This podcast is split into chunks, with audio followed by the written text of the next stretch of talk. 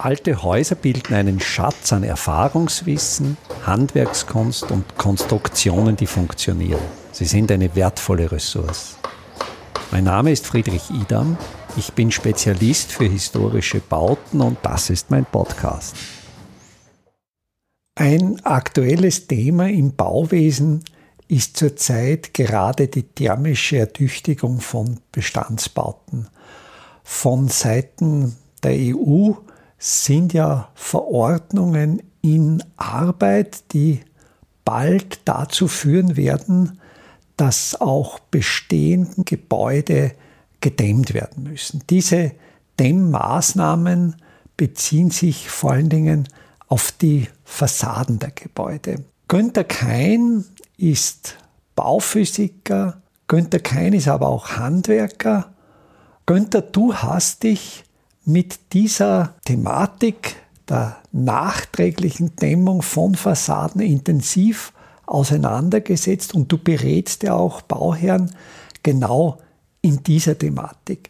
Ich denke, es ist für unsere Hörer möglicherweise ein interessantes Thema, wenn wir über die nachträgliche Wärmedämmung der Fassaden von Bestandsbauten ein vertiefendes Gespräch führen. Wie siehst du diese Problematik oder diese Themenstellung? Naja, es ist natürlich prinzipiell einmal auf der Hand liegend, dass wenn ich den Wärmeverlust durch ein Bauteil begrenzen möchte, dass man dann entsprechende Dämmungen aufbringt. Und das ist per se vom Ansatz ja auch nichts Falsches. Die Problematik ist sicher, dass erstens die Materialwahl wichtig ist.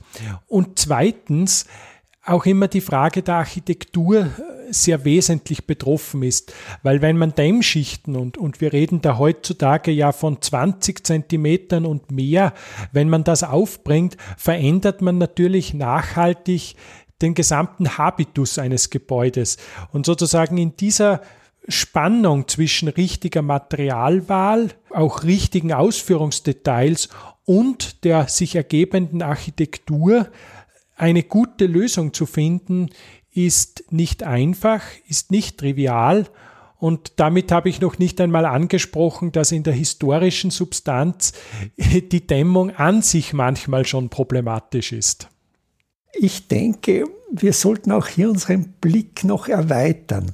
Für mich ist diese Thematik ein Feld, das ich sehr gerne ganzheitlich betrachte. Also für mich ist jetzt nicht nur das Gebäude, wie es aussieht, es ist für mich auch in diesem Feld das Verhalten der Benutzer und auch das Außenklima. Das heißt, was passiert im Inneren des Gebäudes, was erzeuge ich an Wärme, was erzeuge ich an Wasserdampf, wie dringen diese innen gesetzten Aktivitäten durch die Bauteile und vor allen Dingen, wie verändern die nachträglich aufgebrachten Schichten diese Austauschprozesse zwischen innen und außen und auch dieses gesamt ganzheitliche Denken von Gebäuden. Was gehört zum System dazu? Wenn ich jetzt diese Ideen der ganz modernen Gebäude betrachten, wo eben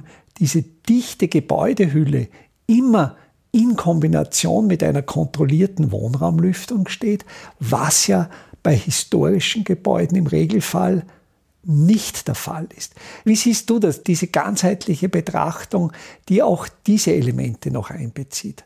Ja, unbedingt und durchaus auch Fragen der Klimaveränderung, um diesen Gedanken auch noch weiter auszuführen. Man muss sich natürlich anschauen, ob in einer Umwelt, wo tendenziell die Winter wärmer werden, wo wir im Sommer wirklich deutlich höhere Temperaturen erleben hier in Mitteleuropa, ob sich da zum Beispiel auch die Anforderung an eine Dämmung verändert. Also es sind sehr viele Fragen und um sozusagen eine gute Entscheidung treffen zu können, ist dies ein, ein multivariates Problem, wo sozusagen die Handlungsmöglichkeiten vernetzt bedacht werden sollten. Ich denke, um jetzt unsere Hörer vielleicht noch weiter zu verunsichern, eine Dämmung, die im Winter das Gebäude davor schützt, dass die Wärme zu schnell von innen nach außen dringt, genau dieselbe Dämmung bewirkt natürlich in einer Sommersituation, dass die am Tag aufgeheizten Innenräume in den kühlen Nachtstunden nicht mehr so gut auskühlen können, dass eben durch diese Dämmung die Wärme im Gebäude gehalten wird. Und der Gedanke, den du formuliert hast, die veränderte Klimasituation, ob wir wirklich in Zukunft eher schwerpunktmäßig das Problem der Temperaturerhaltung im Winter oder das Thema der Gebäudekühlung im Sommer haben werden, auch das, denke ich, spielt bei der Entscheidung, ob und wie man ein Gebäude dämmen sollte, eine wichtige Rolle. Ja, und es sind dann auch noch Fragen zum Beispiel der, der Lufthygiene. Wenn man jetzt davon ausgeht, dass eine Dämmschicht, vor allem die starken Dämmschichten, auch die Dichtheit der Gebäudehülle vergrößert, zumindest wird das angestrebt, dann treten auch Fragen in den Vordergrund, die vielleicht vorher nie gegeben waren. Wenn ich daran denke, die, die Belastung der Luft durch, durch Feinstaub, durch Radon, wo das ein Thema ist, auch volatile organische Komponenten, also Lufthygienefragen, die natürlich bei höherem Luftaustausch klassischerweise kein Problem sind, weil sie entsprechend verdünnt werden. Wenn ich aber den Luftwechsel reduziere, ich weiß schon, das ist jetzt nicht unbedingt nur auf die Dämmung zurückzuführen, geht aber oft Hand in Hand. Und dann muss man sich natürlich auch diese Fragen letztlich anschauen. Erfahrungsgemäß traue ich mir sogar zu behaupten, dass historische Gebäude sehr schwer als Gesamtsystem umzustellen sind. Natürlich ist es möglich, ein historisches Gebäude zu dämmen. Natürlich ist es möglich, in einem historischen Gebäude eine kontrollierte Wohnraumlüftung einzubauen. Aber da denke ich, gilt es durchaus auch zu kalkulieren, wie viel an historischer Substanz zerstöre ich dabei, wie viel graue Energie steckt in diesen neuen Komponenten, die ich dann in das alte System hineinpacke und letztlich, wie lang ist die Lebensdauer dieses Systems. Und ich denke, wenn man hier eine gesamtheitliche Betrachtung anstellt, dass möglicherweise dann die Adaptierung eines Gebäudes in der Ökobilanz, in der CO2-Bilanz, auch in der ökonomischen Bilanz möglicherweise negativ ausfällt. Das ist sicher ein Gedanke, den man prüfen muss. Ich würde zudem auch noch hinzufügen, rein emotional will ich in einem automatisierten Gebäude leben oder nicht. Denn ich spreche jetzt für mich persönlich, ich genieße es auch, dass ich bei dem Gefühl oder dem, dem Bedürfnis nach Luft einfach ein Fenster aufzumachen und sozusagen die Lüftung auch manuell herbeiführen zu können, wo ich natürlich ist das jetzt auch wieder subjektiv, aber der, der automatisierten Technik gar nicht so viel traue.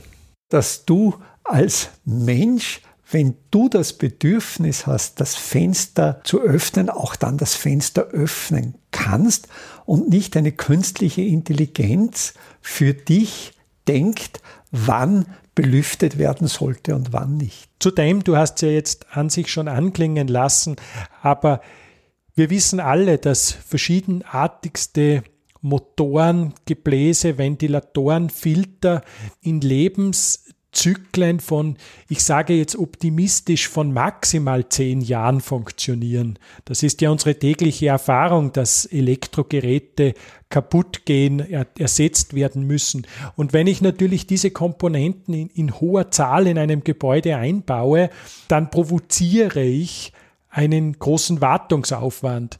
Es ist ja wirklich nicht gesagt, dass künftig diese Elektrobauteile weiterhin so günstig verfügbar sein werden, wie sie es jetzt sind. Ich möchte jetzt, wir sind jetzt, denke ich, thematisch fast schon bei einer Fundamentalkritik der Smart Buildings angelangt. Ja. Ich möchte äh, zurückgehen auf unser heutiges Kernthema, auf die Fassadendämmung. Und da gibt es zumindest vom, vom bauphysikalischen, meiner Ansicht nach, zwei wichtige Hauptthemen.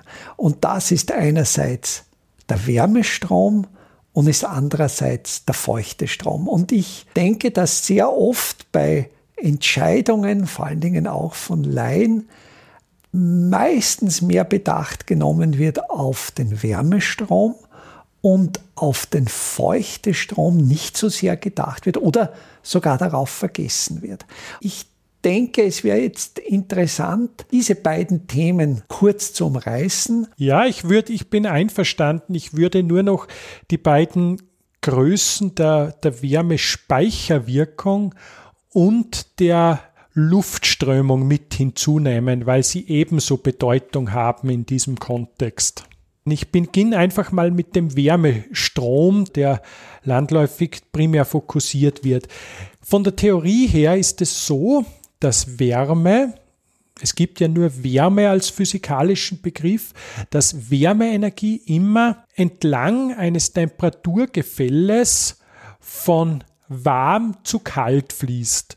Und zwar umso stärker, je größer das Temperaturgefälle ist. Man kann sich das wirklich als einen, einen Hang vorstellen, den der Wärmestrom hinunterfließt und auch umso stärker, je größer die Wärmeleitfähigkeit des Materials ist.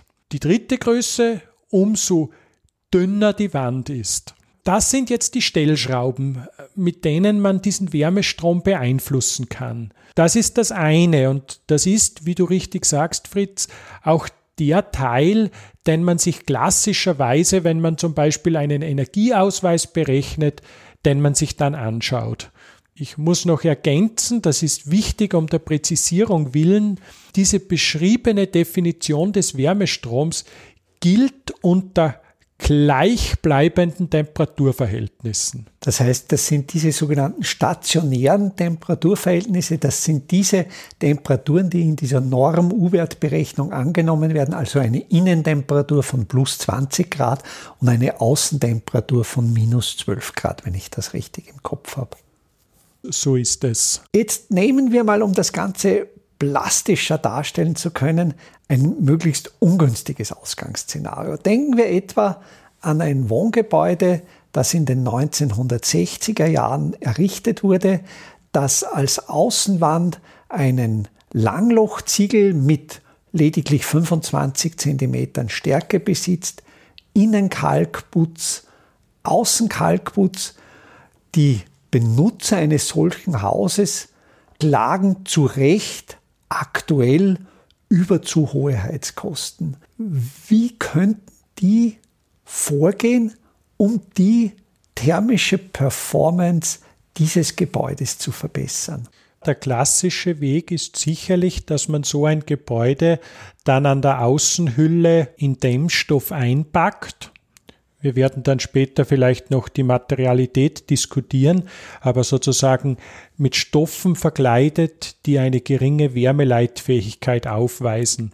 Wobei es dort auch ähm, zu prüfen ist, mit welchen Bauteilen man da auch anfängt, weil es ist zum Beispiel so, dass eine Dämmung auf der obersten Geschossdecke deutlich effektiver ist als zum Beispiel an der Fassade. Das heißt, man kann hier auch äh, Strategien entwickeln, die vorteilhafter oder weniger vorteilhaft sind. Und es ist natürlich auch ein Thema, das man sich anschauen muss, wie zurzeit konditioniert wird. Vielleicht hier noch ergänzend mit der obersten Geschossdecke. Ich nehme hier sehr gerne das Bild eines Topfes am Herd, in dem man Wasser kocht.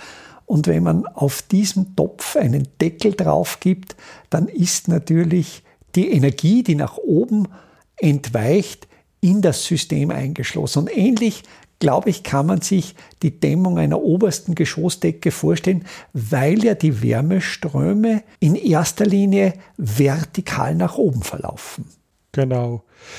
Was ich vorhin noch sagen wollte, es ist, glaube ich, wichtig bei so einem Gebäude, wie du es beschrieben hast, zu sehen, dass Dämmung ein Weg ist, dass aber auch die Frage, welches Wärmeverteil- und Wärmeabgabesystem habe ich vorliegen und auch die Frage nach zum Beispiel Gebäudestruktur eine Rolle spielt.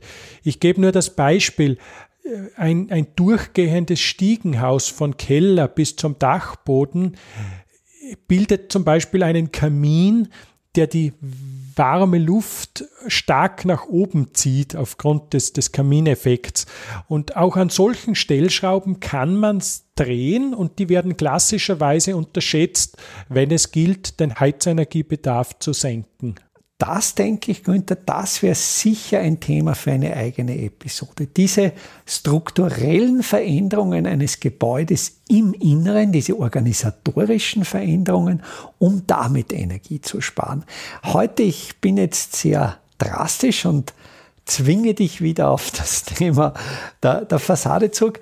Jetzt haben wir dieses Haus aus den 1960er Jahren und haben an der Außenseite 15 Zentimeter Polystyrol montiert.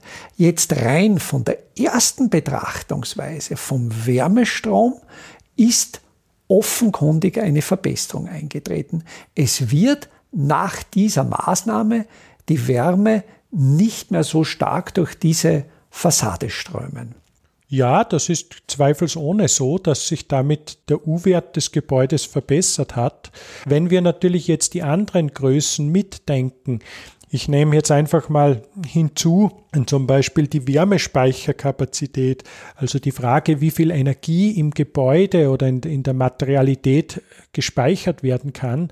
So hat hier dieses Polystyrol eine sehr geringe Masse, was zum Beispiel den, den Schutz vor sommerlicher Überhitzung, den wir ja heutzutage auch mitdenken müssen, nur sehr begrenzt verbessert.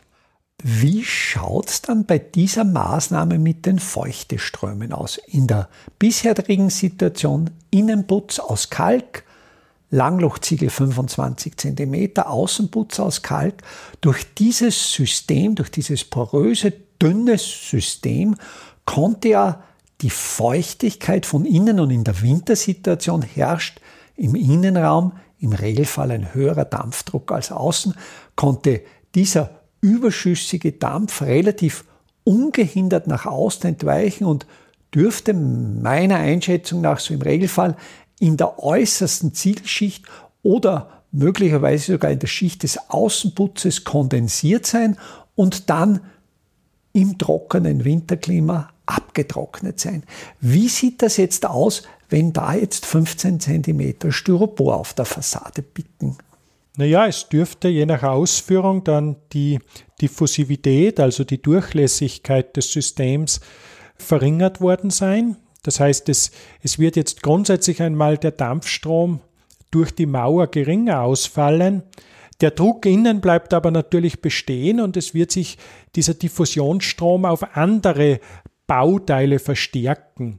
Das können dann zum Beispiel Fenster, Fensterleibungen sein, wenn diese, wie so oft geschieht, auch saniert wurden, dann sind es plötzlich Mauerecken, Deckenkonstruktionen, Tramauflagerdurchdringungen, also Stellen, wo dieser Diffusionsstrom dann tendenziell sehr kritisch wird, also nur als Randbemerkung.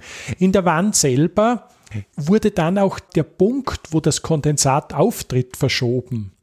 Und das wird dann mit ja, wird nicht nur, der, das liegt dann sicher in der Polystyrolschicht auf der Außenseite und dort ist dann ein Material vorhanden, das kapillar zum Beispiel nahezu überhaupt kein Wasser speichern kann.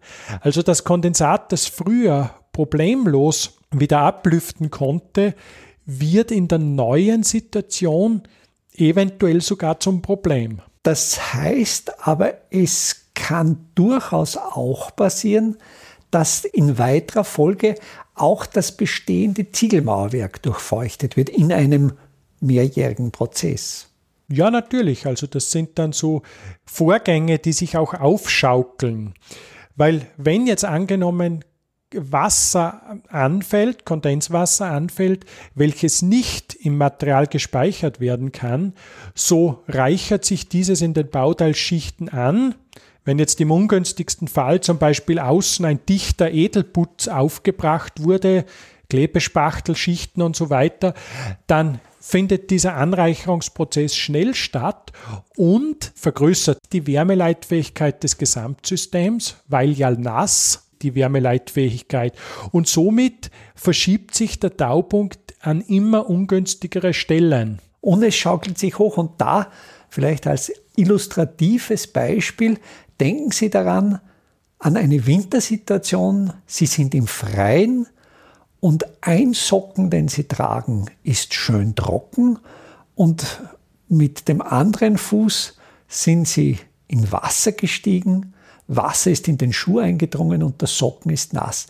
Und bei diesem Bild, glaube ich, spüren Sie sofort, welcher Ihrer beiden Füße Kälte ist. Das heißt, sobald ein Material, und in dem Fall ist es die Wolle des Sockens, durchfeuchtet ist, steigt die Wärmeleitfähigkeit signifikant und da geht es um das 10 bis 30-fache. Ja, kann im ungünstigsten Fall auch so sein. Jetzt im Vergleich gibt es natürlich dann Dämmmaterialien, die da besser interagieren. Wenn ich zum Beispiel daran denke, dass man als Dämmschicht einen Holzfaserdämmstoff zum Beispiel aufbringt. Dieser ist neben der vorteilhafteren Ökologie auch dadurch vorteilhaft, dass dieses Material Kondenswasser kapillar aufnehmen kann, das heißt in seinem inneren, in seinem inneren Porenvolumen speichern kann und dass diese Feuchtigkeit dann in sinnvollen Abschnitten auch wieder austrocknet. Aber um dieses Austrocknen zu ermöglichen, kann auch die Fassade, wenn wir jetzt eben diesen Holzweichfaserdämmstoff wählen, nicht mit einer sogenannten Edelputzschicht gespachtelt werden, sondern da muss ja die Fassade hinterlüftet ausgeführt werden. Wäre zumindest ideal. Ich meine, die einschlägigen Baustoffhersteller bieten mittlerweile auch Klebespachtelsysteme an, die, die diffusionsoffener sind, also deren Zementanteil reduziert wurde. Es muss einem nur bewusst sein, dass diese sogenannten Wärmedämmverbundsysteme Systeme sind, wo man eine Dämmstoffplatte mit Klebespachtel, eingelegtem Glasfasergewebe und dann meist einem Silikatputz beschichtet. Das heißt, damit ein Komposit erzeugt hat, das man schwer bis gar nicht trennen kann. Das ist natürlich aus ökologischen Überlegungen sehr problematisch. Von der bauphysikalischen Seite her betrachtet, denke ich, ist dann deiner Meinung nach diese Thematik gelöst? Also wir stellen uns jetzt vor, wir haben das Haus aus den 1960er Jahren mit dem beschriebenen vorhandenen System, geben auf die Fassade eine Holzweichfaserplatte mit einer zementarmen Spachtelung drauf und es wurde gleichzeitig ein Fenstertausch durchgeführt. Würdest du dich trauen, dieses Haus ohne kontrollierte Wohnraumlüftung zu betreiben? Naja, da sprichst du jetzt einen kritischen Punkt an. Denn die Frage ist nun, wie man denn für die Hygiene, für die Lufthygiene und auch letztlich äh, Bauteilsschadensfreiheit notwendige Luftwechselrate herstellt. Denn es muss einem bewusst sein, die im Gebäude auftretende Luftfeuchtigkeit, die Luftschadstoffe, können nun in einem deutlich geringeren Ausmaß über die Hüllflächen entweichen auch in deutlich geringerem Ausmaß über viel dichtere oder de facto überhaupt dichte Fenster entweichen. Und die Frage ist jetzt, wird hinreichend viel gelüftet? Das ist letztlich die entscheidende Frage und klassischerweise wird nicht hinreichend viel gelüftet. Und damit sind dann Probleme wie, wie Schimmelbefall auf, auf Innenwänden, Probleme von Feuchteflecken und auch ungesunden Luftverhältnissen vorherprogrammiert. Vielleicht noch einmal zusammengefasst, je diffusionsoffener eine Dämmschicht ist, und da ist wirklich die Dämmschicht als Ganzes gemeint, also wirklich auch ganz nach außen, also wenn sie dann ganz außen an der äußersten Schicht abgedichtet wird, gehen ja diese offenen Eigenschaften wieder alle verloren. Umgekehrt, wenn eine Dämmschicht auch in ihrer äußersten Ebene diffusionsoffen ist, dann ist sie natürlich auch witterungsgefährdet. Und diesem Dilemma, denke ich, weicht die Dämmung der oberen Geschossdecke insofern aus, man kann die oberste Geschossdecke sehr, mit sehr diffusionsoffenen Materialien dämmen und weil ja darüber ein Dachraum ist, idealerweise natürlich ein unausgebauter, nicht geheizter Dachraum, der sehr gut durchlüftet werden kann, das Dach aber die Dämmschicht vor Bewitterung schützt. Ja, und vielleicht ergänzend zur Vorstellung, es gibt in einem Gebäude immer die schwächste Stelle. Das heißt, die Stelle, wo dann Diffusionsstrom umso stärker auftritt, als die anderen Flächen dichter sind. Und das ist immer die interessante Frage, wo ist nun diese schwächste Stelle oder sind die schwächsten Stellen? Das muss man sich einfach gut überlegen. Sofern man jetzt nicht wirklich in eine kontrollierte Lüftungsvariante ausweicht, aber das wird halt bei einem Gebäude aus den 1960er Jahren realistischerweise auch ganz schwierig nachzurüsten sein. Und ich denke ja, es wäre gut, wenn diese schwächste Stelle sichtbar ist.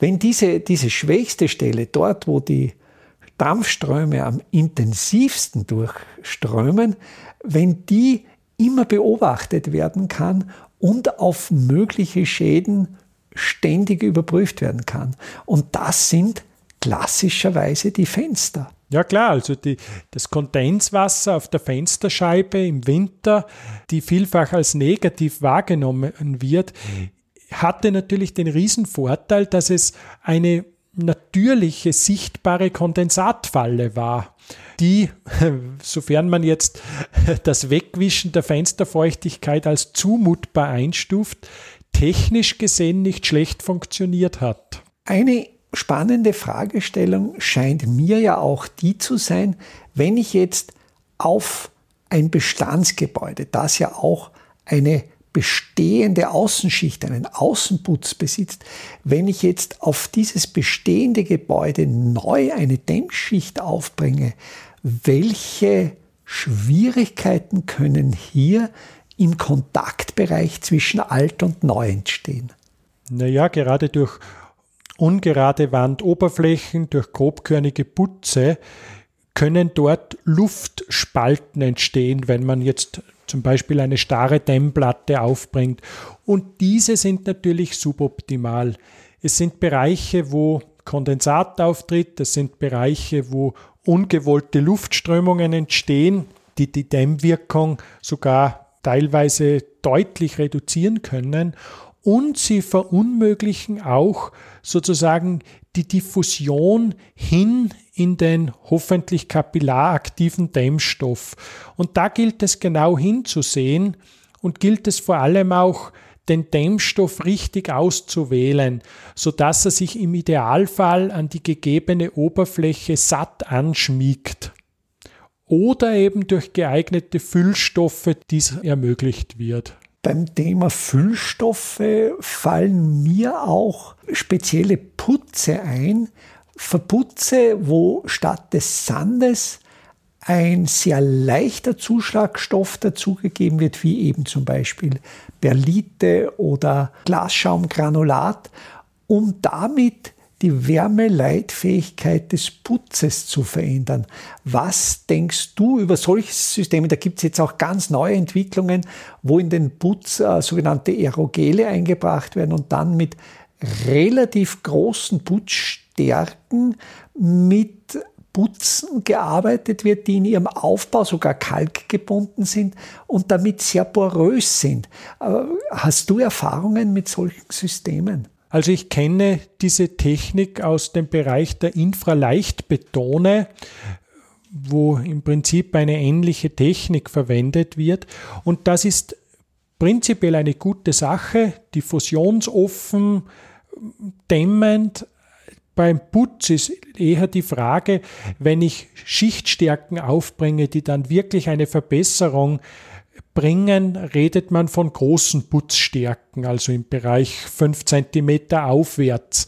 Und da ist dann immer die mechanische Verankerung mit dem Bestand eine gewisse Problematik. Es sei denn, jetzt sehr neu diese Putze mit Aerogelzuschlägen, die du erwähnt hast, dort wäre es denkbar, dass man mit relativ geringen Putzstärken auch Verbesserungen herbeiführt. Aber da sind meines Wissens nach erst die ersten Versuchsbauten in Ausführung. Und auch hier gibt es, wie bei all diesen Systemen, eigentlich keine richtigen Langzeiterfahrungen. Und hier ist ja für mich ein ganz wesentlicher Punkt dass unser baukulturelles Erbe, dass diese Systeme über Jahrhunderte funktioniert haben, nicht immer perfekt, aber wir kennen schon sehr gut die Schwachpunkte und wir kennen auch die Wechselwirkungen verschiedener Materialien untereinander. Und vielleicht noch ganz kurz ergänzend, bei all diesen hochporösen Systemen muss man fast dazu sagen, diese eignen sich im Regelfall nicht, um auch die fertige Architekturoberfläche darzustellen. Das heißt, diese sind dann fast zwangsweise mit einer Hinterlüftungsschicht und einer Platten, Holz, was immer Fassade abzuschließen. Und damit schließt sich eigentlich der Kreis dieser Episode wieder. Und es ist ein signifikanter Eingriff in die äußere Erscheinung des Gebäudes. Ich denke natürlich, viele Menschen sind jetzt ehrlich darum bemüht, Energie einzusparen. Und ich glaube, wir haben jetzt die Wärmedämmung nicht generell negativ dargestellt. Wir haben versucht zu warnen, wo der Schuss nach hinten losgehen könnte. Und ich denke wirklich, was du vorhin angesprochen hast, die Möglichkeit, durch strukturelle Veränderung der Gebäudenutzung möglicherweise viele effiziente Energie einzusparen, wo nämlich auch der Input an grauer Energie, um das Gebäude zu verändern, wesentlich geringer ausfällt. Auch der Hinweis, dass wenn man sich für dem Maßnahmen entscheidet, sollte einem bewusst sein, dass es eben keine triviale einfache Entscheidung ist und dass man wohl beraten ist, dies gut zu reflektieren und im Bedarfsfall auch Expertengutachten einzuholen, da sie einen doch großen Eingriff in die Bauphysik eines Gebäudes bedeuten. Positiv, aber eventuell eben auch negativ, wie ausgeführt. Und da denke ich, das ist wirklich eine Maßanfertigung. Und da sind meiner Erfahrung nach nicht nur Materialkennzahlen zu beachten, sondern dabei, denke ich, ist auch eine sehr genaue Analyse des baulichen Bestandes, was ist da. Dann aber auch das Nutzerverhalten, wird das Gebäude permanent oder nur periodisch genutzt und auch das Nutzerverhalten hinsichtlich, wie warm will ich mein Gebäude machen, wie viel Feuchtigkeit produziere ich, wie ist das Klima des Standorts, wie ist das Außenklima und auch die Überlegung, wie wird sich das Klima verändern. Und daher bin ich davon überzeugt, es gibt für eine Gebäudedämmung keine einheitliche Lösungen, vor allen Dingen eben für die Dämmung bestehender Gebäude, sondern ich bin davon überzeugt, das ist für jedes Gebäude eine individuelle Herausforderung. Da stimme ich hundertprozentig zu. Günther, ich danke dir für das Gespräch und wir werden in der nächsten Episode einfach über diese Möglichkeiten reden, wie man durch einfache Nutzungsänderungen gute Energie einsparen kann. Sehr gerne. Vom 22. bis zum 30. April 2024 wird in Grundlsee wieder Kalk gebrannt. Im Ortsteil Gössel in der Nähe des Doplitzsees steht ein alter Kalkofen, der bereits instand gesetzt ist und wieder in Betrieb genommen werden soll. Bei diesem Workshop können Sie lernen, wie ein Ofen richtig befüllt wird, vor allen Dingen wie ein Trockengewölbe aufgesetzt wird, um den Ofen auch befeuern zu können. Wir suchen aber auch Leute, die bereit sind, die eine oder andere Schicht, ja, sogar eine Nachtschicht, diesen Ofen zu befeuern. Die Teilnahme an diesem Workshop ist kostenlos. Alle Anmeldeinformationen, die Anmeldelinks finden Sie auf meiner Website www.idam.at unter dem Menüpunkt Veranstaltungen.